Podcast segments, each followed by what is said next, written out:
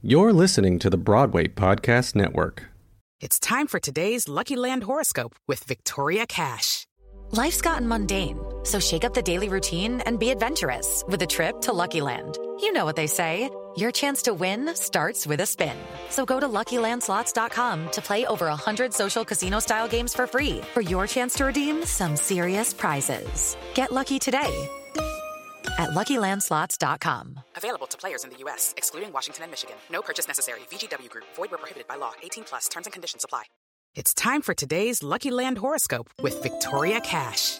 Life's gotten mundane, so shake up the daily routine and be adventurous with a trip to Lucky Land. You know what they say your chance to win starts with a spin. So go to luckylandslots.com to play over 100 social casino style games for free for your chance to redeem some serious prizes. Get lucky today at luckylandslots.com. Available to players in the U.S., excluding Washington and Michigan. No purchase necessary. VGW Group, void where prohibited by law. 18 plus terms and conditions apply.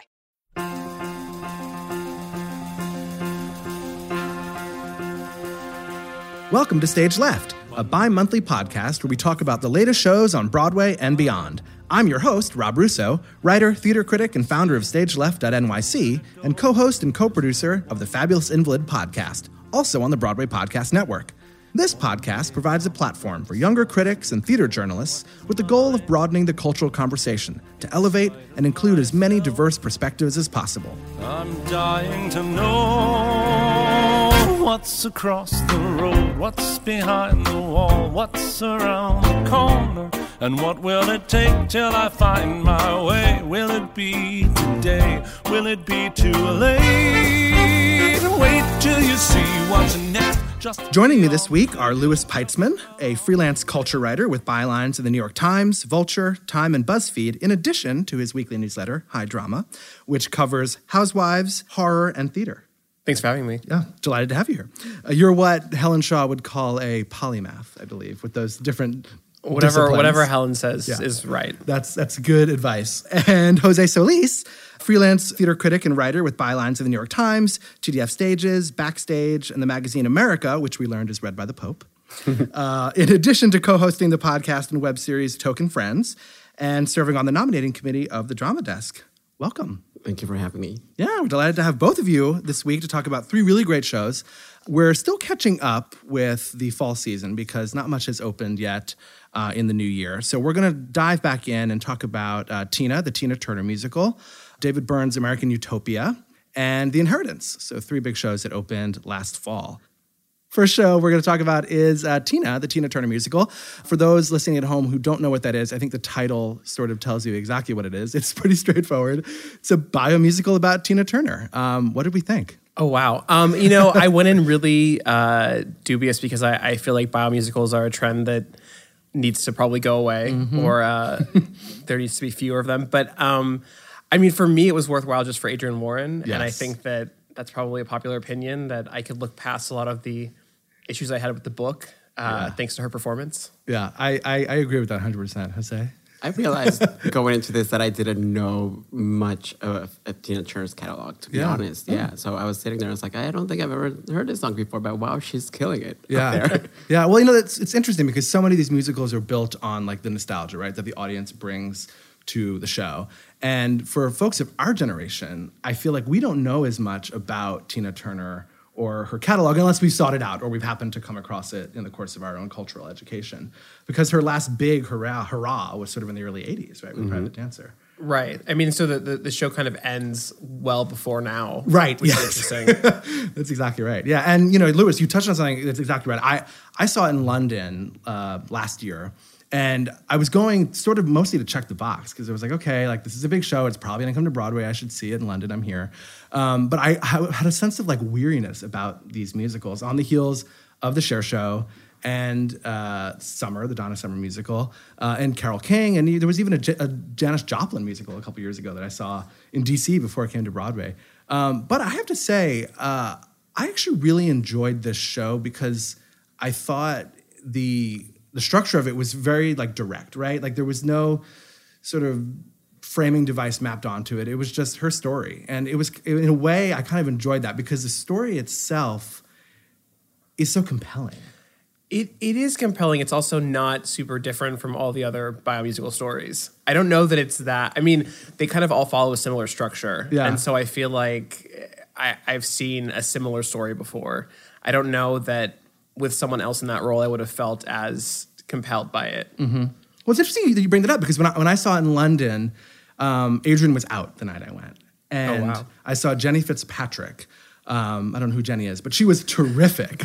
um, and she, you know, the, the show ends. I don't think this is much of a spoiler because it's all over social media with this, you know, concert, right? Uh, where Adrienne Warren becomes. I mean, she has been Tina Turner the whole time, and she's been, you know, blowing our minds. But it's like the moment you've been waiting for, right? The whole show. It's been teased the whole way through, and she just goes all out, and you're finally like in a concert. Um, I had that exact same experience when I saw it in London with Jenny. So, uh, you know, I don't know if maybe if I saw them back to back, I would I'd be able to like pick apart what Adrienne does that makes her this incredible star. Um, and she actually doesn't even do it eight times a week, right? Right on Broadway. I don't think Um, anyone could. yeah, right. I mean, seriously, uh, if you haven't, you should Google the the appearance that they did on the Late Show. Uh, she sings uh, "River Deep Mountain High" and hits notes that I don't think any human has ever hit before on live television. uh, it's pretty remarkable. Um, but Adrienne Warren, right? I mean, she is the the headline of the show. Yeah, I kind of wish that the entire show had just been a concert. Well, she, well, she her like reenacting a concert and talking about her life rather Mm. Right. than like having all the extra characters. That's and what I stuff. wanted the Donna Summer musical to be. Right. Like, just give us the concert, especially Donna Summer, because while, while I agree with you that like structurally it's not too different, uh, Tina from these other musicals, I do think that Tina Turner's story has more peaks and valleys than say Carole King or Donna Summer, which I felt like both of those shows were just all rise, and then Donna Summer just sort Well, of they, they glossed over the homophobia in Donna Summer's Oh, later oh, life, so well- they, they could have had more of a of, There of a valley there, but they decided to kind of, you know, move past that. That's quickly. real. No, there was that awful like mea culpa scene, right, where she like. Well, gave she- this apology from right. bu- from behind the from beyond the grave, and it was so awful. I mean, who among us? But I, yeah, no, I, I but I kind of felt the way Jose felt about, Yeah. um, you know, being like, I don't really want to see just like a reenactment of a concert on Broadway, and at the same time. The book scenes in Tina were the weakest parts for me, and, Yes, and the yeah. songs work best when they're just being performed as songs. When it's you know Right. diegetic, I just felt like that was what I wanted to see more of. Yeah. And so at the end, that's like you know the the best part of the entire show is like the last ten minutes. Right, right. So I I just uh, you know I, I wouldn't have minded just that. Totally. I agree with that. Yeah, although there's also something that I, you know, that struck me, and yeah, it's very similar to all the other uh, biomusicals. But the book had something that I had never seen in a biomusical before, and it's that it, it kind of like teased about exploring Tina's spiritual life. And we had all those moments where it was hinted at, but it never. I'm assuming that they they were like, no, you cannot have like religious stuff or spiritual stuff on Broadway, and maybe that that kept them from like going all the way with it. But I was like, I wish we could see more about this because I love moments in which the uh, the the the book scenes like allude to her, you know, spirituality being connected to her relationship with other women and like the legacy of her grandma, for instance, and her mom. And then I ended up just imagining because we really don't need the Ike scenes anymore. Like I think we all know he was horrible to her. Yeah. And I mean, what's love got to do with it? Does a very good job at showing us that. That movie's like great at that. Uh, so I kind of wonder what a, an all female Tina musical would have been like without all the Ike bullshit and like the, the white guy that she falls in love with at the end. She's like, oh, you changed my life and all that stuff. It's like, we don't need men. They're we still just together Tina. though. Yeah? They are, they are still together. Uh, the German man that Tina Turner met when she was there. you They go. are they're still Yeah. together. Wow. Um, I, I do think the spirituality was interesting, and I thought the show opens with sort of the promise of that because Mm-hmm. she's chanting, and even though it it it is very traditional in a lot, of, lot of ways, it has this kind of weird surreal opening, and then it loses that and goes straight into like here's a Right. straightforward biomusical you know telling of, of her life. Um, I could have used more of that. I mean, I think that that for shows like for biomusicals, I like when they kind of take chances in, in weird ways. I thought the Cher Show worked for me because it sort of unpacked and subverted the the expectations of, of what a biomusical is.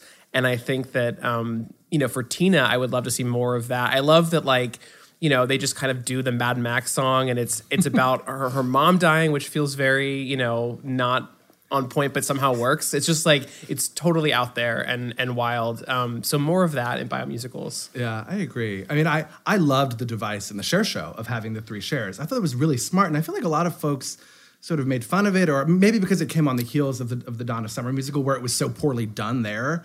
Here, I, I to me, it really allowed for like a real psychological portrait of Cher to emerge that you wouldn't have gotten that that that, that I did not get from from the Donna Summer musical. Um, Well, they were they were literally in conversation with each Yes, other, so they were yes. they were you know, and also we got things like that. we got like to avoid the creepiness of like you know adult Sonny hitting on teenage Cher by bringing in like slightly Right. older Cher, and it's like that it's okay. Yeah, yeah. No, it was very smartly done. I feel like a lot of that craft was not was not fully appreciated last season. But this season we have Tina. Um, I'm I'm interested to see what will happen to this form um, because based off the box office, I think we're going to keep seeing these types of these types of shows. And what's interesting is that all three of the well, there's also Gloria Estefan On Your Feet. How can I forget? Right? All these women are alive. I'd be interested to see what will happen when someone makes a biomusical about uh, a major, you know, musical act or artist who is no longer with us, and, Well- and whether or not that, that critical distance will allow for a better show. I don't know if you've Michael heard, but Michael Jackson, Jackson yeah. is is uh, having a musical very soon. You know, I set myself up for that. Thank you. Yes. Well, I'm intrigued by that. I mean, there's a lot to be horrified by that musical, but I'm, I'm intrigued on that point to see what, what, what, what, what you're able to do when the artist himself is no longer alive. Because Tina Turner is a producer of Tina, the Tina Turner musical, right? Like it's very clearly has her, her imprint on it. And I'm sure she was involved at every step of the process. And that might be why we didn't get to see more of the spiritual stuff that Katori Hall was maybe picking up on and wanted to, you know, push further on, but maybe Tina edited. I don't know. That's pure supposition. Um, but I mean, don't you feel like part of the problem though is that the people who are going to these shows are like diehard fans who Oh. don't want to see the kind of messiness of Right. Uh, Donna Summer, I mean, is not alive, but but you know, Good point. We, I think the the problem is people who are going do not want the the dark side of things, the ugly side. The reason that the Cher show I think was allowed to kind of go into like her infomercials is because Cher has a sense of humor about herself. Yes. And so Yes. even though she was heavily involved in the production, she was like, let's make fun of this. Let's Mm-hmm. make a joke about Sonny Bono dying. Let's like, you know, just have fun with it. And I think that um, that is a rare thing. And I and I Hmm. I don't I want to believe that the Michael Jackson musical will really go there. I just don't entirely trust that's going to happen. yeah. Yeah, the only way that could happen if is if we ever got like an unofficial musical, but that Mm-hmm. would never happen, right? It would have to be like a parody. They would never allow their catalog. well, there to was apparently that that that musical. Uh, I don't know if it was a real musical, but uh, in LA recently, that was like the story of Michael Jackson told from the perspective of his glove. Did Right. you read about that? Yes, it's yes, yes. I read a blurb and was like, "This is so weird." I just moved on. But the conceit of that show was actually really unsettling. So the less said about it, We the can better. but on. We can but, move on. But, We can I, move on. but yes, I think that yeah, that's that's the that's the way to go. Is just Yeah, you know yeah. parody. Yeah, there you go. Okay, well, speaking of someone who is very much alive, David Byrne uh, and American Utopia. That was a very jarring transition, but here we are. Um, American Utopia is currently playing at the Hudson Theater on Broadway uh, through February 16th. So if you are intrigued um, after our conversation, go grab a ticket. Um, for those who don't know, uh, American Utopia was the um, last album, studio album that David Byrne produced uh, in 2018. And this Broadway run of the show sort of culminates a world tour that he did. Um, that is the album, but also um, other songs from his catalog from back to his days with the Talking Heads. Um, I absolutely loved every damn second of this show. I I'm a like casual fan of the Talking Heads and David Byrne. I know who he is. You know, music was you know in my childhood, um, but oh my god, I was so blown away by this show. I don't know how you guys felt. There's a lot of nodding going on, but I was very sick when I went to see it. Oh, and no. I, and I could swear that I saw the, the light at the end of the tunnel and everything. I was like, if David Byrne and his banner they're waiting for me, this is, might not be such a bad thing.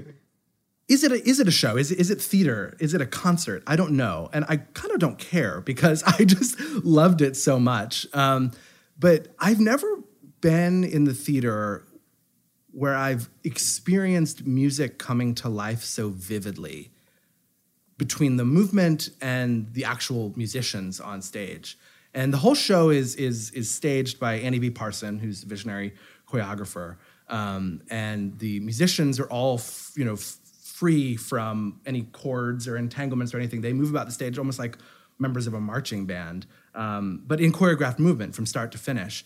And I was sitting in like row D, which if you can afford to, uh, sit there because I experienced the show free of the mix in the house. Like the music was literally just coming off the stage to me unmixed, um, which was an incredible experience because these musicians who he's handpicked, I think there's 11 of them, and they're from around the world, um, are extraordinary performers.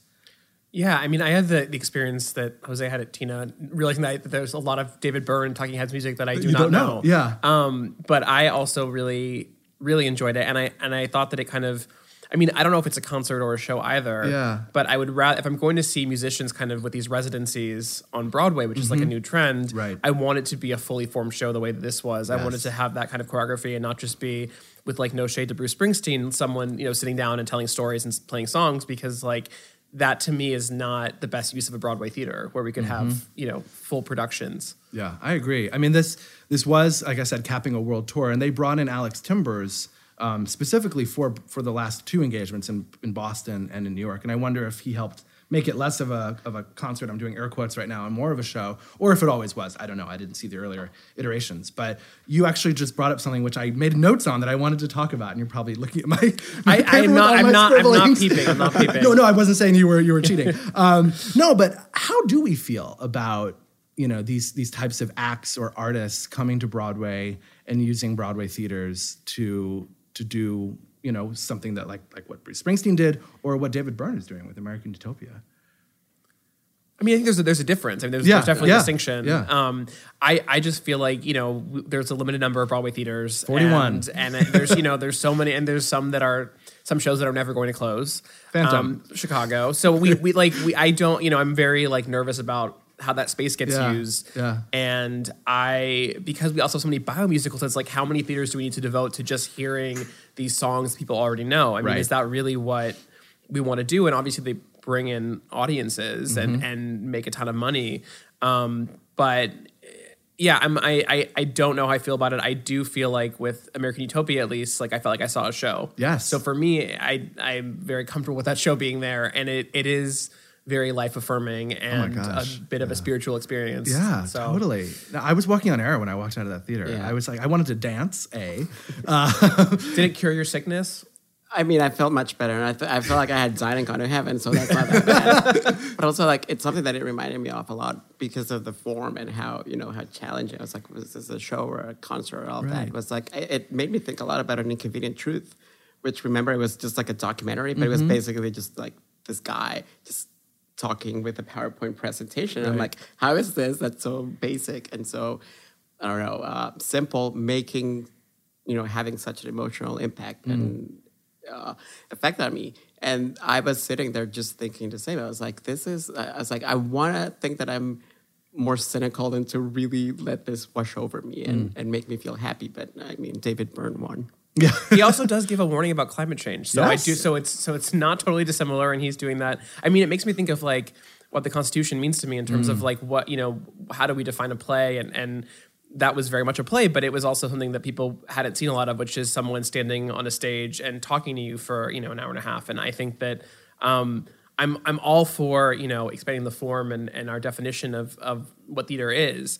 I think that it just could also be easy to bring a bunch of major rock stars onto Broadway and just sell out theaters that way, which feels like maybe the wrong move. Yeah, and I hope that's not what happens. Um, I know they used the the Lunt-Fontanne for a series of small engagements this past summer before Tina came in, uh, which I guess is a clever way to make money when you know you have another engagement coming. But I would hate to see that become what happens long term. Yeah, as a as a way to like kill time. Yeah. I'm fine. With it. you know, I can't. I can't. Regina them for trying to Spector can, you know, can yeah, come Regina in Spector. week. Yeah, and she's yeah. and she's great. Like Yeah. that's that's fine. But but yeah, as a as a long term plan, I'm not I'm not a fan. Uh, David Byrne is doing American Utopia in the theater, you know, very consciously versus someone who just like you know gets gets booked in this theater basically and, and is going to play a normal show on stage Right. um, without much regard for like how you know people in the upper mezz might might be experiencing Mm-hmm. the show. You know, not every show works in in those venues. So I think if you're if the artists are considering it and really like trying to you know put on a, a, a real Broadway production, whatever that means, then like Yeah. that seems like a, a different thing. Yeah, but back to your point about Bruce Springsteen. I mean, I not not being a Bruce Springsteen fan. I don't. I mean, I know a couple of his songs. I went to that with my father. He was very nice. He bought me a ticket. We went together. um, it was his like second or third time. He was in heaven. He loved it. It was like the thing he took his best friends to. I sat there and I was so bored. I, I did not care what this man had to say. I didn't find him compelling. I, the songs were so stripped down. Um, whereas I feel like even if you don't know David Byrne's music, if you're not familiar with his oeuvre, you could walk into American Utopia blind and just completely be immersed in it and love it. Totally. I, I mean, I think that I, I also feel resentment to Bruce Springsteen because they did that thing at the Tonys where he he like talked and played. You know, remember that, Yes. that like Oh, long yeah. segment? And I Oh, was like, yeah. Mm-hmm. there are shows that I love that are not performing, and we are watching Bruce Springsteen because apparently we're we're going to trying to attract a certain demographic to watch the Tonys, which will never happen. Right, Um, right. And we're wasting time. And so yes, I I felt bored by that. I did not see the Bruce Springsteen show because. When my dad loves Bruce Springsteen, he would rather see actual Broadway shows, which I'm grateful for. So, um, uh, Well, the tickets were outrageously expensive. and they were saying I- I, wouldn't have gone so if expensive. I had not been yeah. invited by my Um, father. They're not handing out comps to that one either. No, um, no. But but I yeah I um I, I have a, a bias there toward um toward Bruce Springsteen, even though I do enjoy some of his music and I'm sure he's perfectly sure. lovely. Yeah, um, absolutely. that's not my kind of show. Absolutely. Okay. Well, Hello, it is Ryan, and we could all use an extra bright spot in our day, couldn't we? Just to make up for things like sitting in traffic, doing the dishes, counting your steps, you know, all the mundane stuff. That is why I'm such a big fan of Chumba Casino. Chumba Casino has all your favorite social casino style games that you can play for free anytime, anywhere with daily bonuses. That should brighten your day a little. Actually, a lot. So sign up now at chumbacasino.com. That's chumbacasino.com. No purchase necessary. VGW Group. Void were prohibited by law. See terms and conditions. 18 plus. Lucky Land Casino asking people what's the weirdest place you've gotten lucky? Lucky? In line at the deli, I guess? Aha, in my dentist's office. More than once, actually. Do I have to say? Yes, you do. In the car before my kids' PTA meeting. Really? Yes. Excuse me, what's the weirdest place you've gotten lucky? I never win and tell. Well, there you have it. You can get lucky anywhere playing at LuckyLandSlots.com. Play for free right now. Are you feeling lucky? No purchase necessary. Void where prohibited by law. 18 plus. Terms and conditions apply. See website for details. um, let's move on to The Inheritance. Um, for folks listening who are not aware, uh, this play by Matthew Lopez uh, is a modern adaptation of E.M. Forster's novel, Howard's End, uh, that is set among a group of gay men uh, living in present day New York and grappling with the legacy of the AIDS crisis of the 1980s alongside contemporary questions of uh, community and identity. Uh, it was a smash hit in London. It premiered at the Young Vic and then moved to the West End for a sold out run there. Came to Broadway, where I think that the response has been decidedly mixed, if not hostile, uh, towards this play. Uh, one of the biggest, I have egg on my face because we, for my other podcast, have had this invalid. We did a little spring, uh, fall preview, and I was like, oh, this is the play everyone's going to be talking about. Like they are talking about. well, about sure, sure, but maybe not in the way that the uh, that the producers probably would have hoped. Um, so let me lay my cards out on the table uh, in case uh, Louis and Jose, you don't know. But I actually really like this play. Um, I understand completely the critiques of it, and I have enjoyed reading them. And I agree with with much that has been said. Um, and yet, there's a part of me that that just really enjoyed seeing it, and that I don't want to like snuff out to be, you know, sort of with the Joneses. Um, but uh, I w- wanted you both on this show specifically to talk about this show, uh, The Inheritance, because I think you both have really interesting perspectives uh, to offer about it that um, fill a sort of uh, a, a, a gap that perhaps I, I did not perceive in seeing the show. So I will open the floor to the both of you, whoever wants to go first. I'll let Jose to share. I'll go first. To You share don't what like you it think. either? No, no, no. Oh, okay. so I fear. I was like, oh god, are you gonna gang up? No, me? no, no. Okay. This is also a safe space, you know. Um, you know, I ironically, I in a, in a way, I think that I also enjoyed it because it it lends itself to be this like trashy soap opera. Yes. but that's what I wish it had been. If it had committed to that, and if it had been Mm. just like we're gonna just be like queer as folk with less like sex. Um, and you know all of that, I would have been, I would have been in right if it if, if it would have been you know like we're gonna be like that bit and stuff.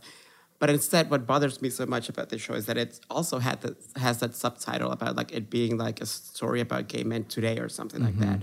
And just by saying by adding that, it's just like erasing like an entire, you know, amount of people, mostly people of color and people of different uh, shapes also, and people who do not fit the stereotypical insta gay, you Mhm. know, look, right? Because like nothing made me want to, you know, like get on stage and kick the characters more than every time that the lead, played by Kyle uh, Soller, was referred to as like plain looking or like unattractive. Yeah. So And I'm like. I don't know how he does it. Right? Yeah, He's a freaking model. and in order for a play to convince, uh, well, to convince me in this case to follow it along with that, everything else has to be like pure camp and pure trash. but it wasn't because then there were these moments when he was trying to do like the socially conscious thing, Right. Or moments when he was trying to talk about drugs and about addiction and about you know the perils of of the uh, the entertainment world. And I don't even want to talk about the gay Republican in it because like I'm just gonna like I- jump I- off this. I- building I right wanna talk about Yeah, the gay Republican. Louis will handle Do that. it. yeah. Well, no, I just, I mean, the the play, you know, is about you know able-bodied cis white men, um, and there are some characters of color who are literally on the sidelines. Yeah. And the play has more interest in like showing the emotional interiority of a Trump supporter than it does of showing any of these, you know, characters of color and and and any sort of emotional interiority they might have. Instead, it's its moral seems to be that like rich older white Trump supporters are people too, um, which is a take. Um, I as, aside from those very obvious issues. Um, I thought it was incredibly regressive. I thought it was sex negative, and I Mm. was surprised by how um, it seemed to delight in punishing uh, character sexuality in a way that I thought was was really sort of damaging and and um, very 80s and very like just that there are there are two big sex scenes in that show that are kind of portrayed as like these sort of hot um, orgy scenes that then turn into a character um, literally bleeding. And Mm. there's a there's this kind of like this this scare this AIDS scare. And it's just like it's very it feels very old fashioned uh, and very damaging and it, and it's I don't think that like a, a gay play needs to tell everyone's story and be all things to all people. At the same time, like this is the play we're putting on Broadway, and this is getting the, the widest audience. So you have to ask like, why is this the story being told, and what is this trying to say about like gay men today? Um, I think that having a brunch scene where you like shout out trans women of color is not actually doing anything but reminding people of what you're not showcasing. Yeah. Um, well, one of the reasons why I wish we still had 110 opening night critics is because everyone has such different perspectives, and and I, I I loved reading your piece that you wrote about this, Louis, because it illuminated an aspect of the show that I had not even given two seconds thought, of thought to, right? Which is the the way that that the sex is depicted on stage. Um, and uh, you know, I, I have to say my my big takeaway from the play and, what I like about the play and why you know why I think I enjoyed it is I don't think that we see enough uh, representation in media of intergenerational relationships among gay men, and that's something that has been very important to me and just sort of in my own you know life. Um, and and to see it reflected on stage perhaps you know not as as well as we might have wished um, in and of itself to me was very gratifying and very moving and very poignant um, because there is a generation you know we're all in our 30s um, 20 years plus older than us who really lived through a time where their friends were dying left and right. And it doesn't really i feel like it doesn't get talked about enough among our generation. I feel like if you're like this play is almost like meant for us uh, versus folks who are younger than us or older than us um, because it's uh, because of that reminder um, that I, I I don't know just personally just my own you know my own lived experience I feel like we don't really talk about. I I um, was very fortunate to meet and get to know at the end of his life um, Dick Leitsch who was um, one of the earliest prominent um, LGBT activists in New York. Uh, he led the SIP in at Julius. Um, you know this is years before Stonewall. Um, and just in the two years that I was around him and his friends, now they granted they were much older, they were in their 70s and 80s. Um, for me, it was such an education, the perspective that they were able to offer and you know the the lessons that they were able to teach and just the model that they were able to give of of how to live their lives because I've always felt that something that people don't think about enough is the fact that gay men for the most part or gay people for the most part are minorities in our own families right? Like unless you come from a family where your parents were also gay or you know your siblings um, chances are you're the only one in your family. And that's distinct from say you know uh, being a, racial minority where in the in the world writ large you might be a, a minority but in your own family at least you know you have that model and that support and that shared experience. Um, so as a result gay people make our own families right? We, we forge our own community. And I, I appreciated what the play the, the the questions at least that I, I felt it was getting at around what it means in 20 I guess the play is taking place in 2016 2018 um, what it means to be a gay a gay man specifically uh, and you would probably say a white gay man um, in this world and, and what what our community is or isn't I don't think the play offers really any answers and maybe it doesn't do it as artfully as as I think we probably all three of us would agree we would wish it had um, but I, I at least appreciated that about it. I, I totally hear you on that. Yeah. I think if it's that long, it should offer some answers, or at least like get close. It is. some. That's right. I, I haven't said it. It's, it's two parts, and it's a six and a half hour running time. I, I. I think that yes, the you know the the representation of the intergenerational sort of gay relationships are worth representing. I think that it's sort of troubling that in this play that th- what we get is this character who es- essentially is like I have bad politics and I don't care about anyone else, but it's okay because I I lived through this generational trauma, which is very very valid that he lived through that, and and we should have absolute compassion for it, but is really kind of a, a weird takeaway to be like this is why I'm voting for Trump, um, which is not exactly what he's saying, but it's kind of what he's saying. Yeah. Um, I think that while the play has a lot of like respect for that generation, um, it, it weirdly seems to have a little bit of um, a, a lack of care for people who are living with HIV now. Mm. Um, there, you know, there's a there's a character who um, really who, who who becomes HIV positive in the play, and I thought the way that that character was treated was sort of trauma porn. I mean, he's you know on the street eating peanut butter with his hand out of a jar. It's it, people are throwing things at him. It- it's really kind of um, perverse to me, and I think there was just like a real lack of um, yeah of care and compassion for um, you know people who are living with HIV now who are not going to be these upper middle class Right. white people that are being shown as the as the main characters who are all aspiring to greater wealth. Right.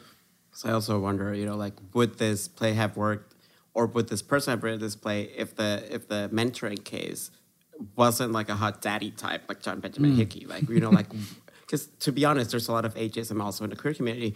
And like if you go to any of these bars that you that you speak of, you know, like in the West Village, you're never gonna see like the young guys like going to the older men for advice and for history. That's something very romantic and something that I don't think really exists. To the point where I feel like The Inheritance is the play that Marco Rubio would have written if he was gay. Wow. I also, I mean, also that relationship is is sexualized in the play. You know, it, it is yes, it is yes. like, I mean, there is there is you know he has he has the one older friend eh, who it's they they have a purely sort of platonic relationship, but then Mm-hmm. once he dies, spoiler alert, then he ends up you know with his husband. who- Yeah. It's not it's not really. Um, I think that there's something really valuable in the model that you're talking about, Yes. and I do think that that. There are people like you who, who seek that out. I think that also like what we're seeing in the inheritance is not that. Um, and I think that it's great to see something where you can kind of um, bring your own experiences and, and project that onto the play and take something away from it because of that. And I think that's um, there's something really special about that. But in terms of like what's actually on the page and on stage, I don't I don't see that. Yeah. I'm excited, however, to see how you know how someone, a different writer, might grab something that I might consider my heritage. It's also like, Mm. you know, something British and extremely like upper class. Uh, it's not something that I would like consider my inheritance like at all. And but I do would love to see you know people take on like Giovanni's Room, for instance, or James Baldwin, or like other great uh, queer writers of color, and giving us plays inspired by them and creating like a larger inheritance than this just one monolith of whiteness. Yeah. I, I think that um, you know the other part of this, um, just from as in terms of like how the show is being received in New York, I think part of the issue is that it, it doesn't feel like a, a real New York play to me. It feels like I think it probably worked better in the UK where they were not. It was not in New York. Um, I, I think also um, the model of two plays, paying for two different plays. um, makes it very hard for people to see this. It's very expensive. It's a lot easier in London where plays are cheaper. So you have shows like you know Harry Potter and The Inheritance that come here and um, do not get the same level of success because like people just can't afford to go see. You know, if you're paying two hundred dollars a ticket, which is you know how much these tickets cost, you can't really be paying for that twice to see to see a show that got. I mean, here mixed reviews at best. Yeah. Yeah. Well, I think the the economics of it are something that are um, really, really worth talking about because uh, I agree 100%. Um, you know, two part plays generally do not have a good history on Broadway. I don't think any have really made any money other than this Harry Potter. And even Harry Potter is is struggling. If you if you watch, you know, closely the the the box office numbers, the average ticket price for that show has plummeted. Uh, people are not paying full price to go see um, Harry Potter. And it, you know, the, the the other big example recently was Angels in America, which um, the producers of that show were very noble to bring it to Broadway and in the way that they did. But I don't think that show made a cent um, because people were not paying full price to go see two plays, uh, you know, two separate shows as part of the experience of, of seeing the play. And I think that's what's happening here. You know, it's it's in, it's interesting that when they brought this, they do part one five times a week and they do part two three times a week. Um, I think they, they have learned, the, you know, the producers have tried to learn the lesson of, of what happened with Angels in America, but your point still stands, which is that it is so expensive to see this play. And that in and of itself feels like, you know, uh, it, in in hand with so much of the criticism of it, right? Of it being about this this this class of well-off white gay men, and then oh yeah, in order to see it, you've got to be very wealthy, and you've got to shell out hundreds and hundreds of dollars. Have your dad take you to Bruce Springsteen. Have Right. your daddy take you to The Inheritance. Oh, I like that. That's good. That's very good. I, I mean, I, the, the thing that troubles me about about all of this is that I think that we we take the wrong lessons from a lot of things like this, and I Mm. think that people might look at this and say this like heralded like the gay play of the generation, which again I would not use that terminology, but people were saying that about the inheritance comes to Broadway and can't really hit here. Right. Are we going to take a risk on on other queer stories? Are we going to you know are we going to even bother? Because if the inheritance can't do it, you know what can? Um, I think that is the wrong lesson. But I also worry that producers you know see the numbers and say like maybe I don't want to take a chance and maybe Right. I don't want to tell a story, especially a story about, about someone who's not white, who's gender nonconforming, who's you know has a disability. I, I, I just worry that um, the inheritance kind of like casts a shadow over over what can then be done on Broadway in the future. Yeah. Well, it's interesting because oddly enough, rather perversely, going into the season, it felt like The Inheritance was almost like the safe hit. When, you know, substantively 20 years ago, you'd have been like, yeah, sure, the two part play about a bunch of gay men is, is, is the safe hit, sure. Um, whe- whereas The Bigger Gamble felt like slave play, which, you know, certainly is not what you think of when you think of as a traditional, you know, play on Broadway. Um, in terms of pushing boundaries with the substance of it. Um, and you know, Slave Play just closed, unfortunately, um, because the theater's booked. Um, but you know, did very good business and was you know the attendance was very high, if not the average ticket price. But you know, it was it was the talk of the town this fall. I felt like everyone. was- I was sending all my friends to go see Slave Play, and one by one, everybody was blown away by it. Whereas you know, I took some friends to see The Inheritance, but I don't know that I would feel as comfortable recommending it to everyone, uh, even though I personally liked it. So I don't know what that I mean, means. it's too long to recommend to people. yeah, right. Yeah, it's a there you commit. It's a commitment. Yeah, yeah. But I mean, yeah, as you said, Slave Play um, did great business and did not do as big of numbers because the prices were deliberately kept down of tickets. that too, uh, to kind of to, to invite more people into the theater, which Yeah. um, you know was a was a was a very conscious choice they made that I think um, uh, was a was a really good one because Yeah. you you want to be um, Slave Play's a show that everyone should see, Mhm. um, and I think that a show like The Inheritance, where you're you're you don't have really cheap tickets or you have very few cheap tickets and you have to see see it you know twice um, you're you're sending a message you know not consciously but you're sending a message that this is not for everyone that if you Mhm. can't afford it maybe it's not for you Right. Yeah. I almost wish they had just produced part one this season and then waited to see what the reaction. I also think if I hadn't seen part two, I would have been less hostile about it as a whole. Oh, interesting. I think part two is when I really got angry, whereas part one, I was like, this is sort of like, it's it's kind of fluff to me, but it's you know I, I get it. And part two is when I was like a little bit more distressed. Well, something that we haven't touched on is that the the structure of the play itself is sort of the telling of a novel that is being written while you're watching it. Um, and so what, what it results in, and this is a critique that I 100% agree with, Uh, what it results in is an unfortunate amount of telling and not showing uh, via via narration for a good portion of the show. Uh, you know, there there's a there's a lot of information that is shared in the form of a character standing on stage on stage telling it to you instead of you actually witnessing characters in a drama, you know, acting out or living, you know, the the scene that is being described. I almost wonder if The Inheritance would work better as a novel. Well, I mean, it did when it was well, well, well, you know exactly what I mean. Like like like a, a, no, a modern novelistic adaptation of Howard's End. Because I was sitting there and I was also thinking, like, this writer is so unimaginative that every beat it was following Howard's End beat by beat, and I Right. love that book. So there were no moments for an 20 hour play to not have any moments of surprise was Yeah. driving me insane because Yeah. he was just following the exact same plot twists and turns and just changing the characters to gay men. And I was sitting there thinking, I probably would have read the book already in the time that I've spent, you know, sitting in this theater. and I also could have watched the Emma Thompson movie. And, you know, what better gay icon than Emma Thompson to Yeah, through well- Howard's End, right? I, I, I think that the problem with so much of that telling instead of showing is that you have these things that would you, you're able to say like oh this character is is ugly and no one likes him or they don't really say that but basically it's implied or or that he's like an amazing person who's going to change the world without actually telling you what that means at all Right. and never showing it and it- whatever he discovers about himself and his ability to like change everything is, is to me I don't I don't remember maybe I forgot but I feel like they never really arrived on what that was except that we know that he is a great person. Um, it, it's it, it's it's empty, and I think that um, the narration kind of tries to cover that up. Mm. Um, I just again with with it being 36 hours long, and we're just going to keep increasing the length. Yeah, it's just gonna get longer and longer. yeah. Um, I, you know, there's a lot of you more you could show about who these people are. Yeah, yeah, yeah. Alrighty. Well, we could go on, I think, probably for 20 or 36 hours talking about the inheritance. um, clearly, we, we all have a lot uh, to say and think about it. Um, and a great way for people who are listening to this to uh, continue the conversation or, or to at least continue following us is uh, on social media. So I was wondering if each of you could share with folks listening to this um, where they can find your work and where they can find you on social media. Jose, we'll start with you. You can find me on Twitter at Jose Solis Mayen, and I basically tweet every link to everything I write. Perfect.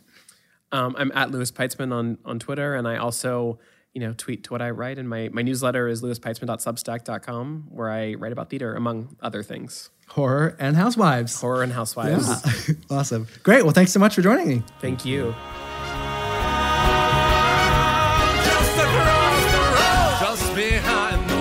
Just around the corner.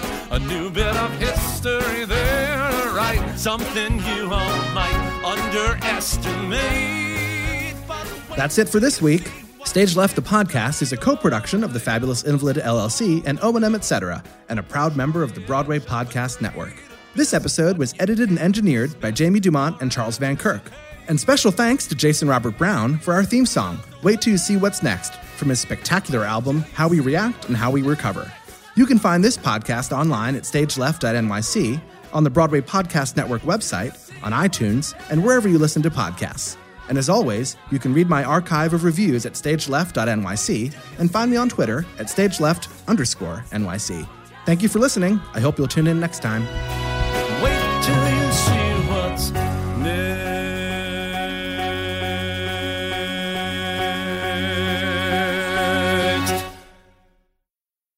Hey, it's Leslie Odom Jr. here on the Broadway Podcast Network to tell you about the Rise Theater Directory, a program of Maestra Music.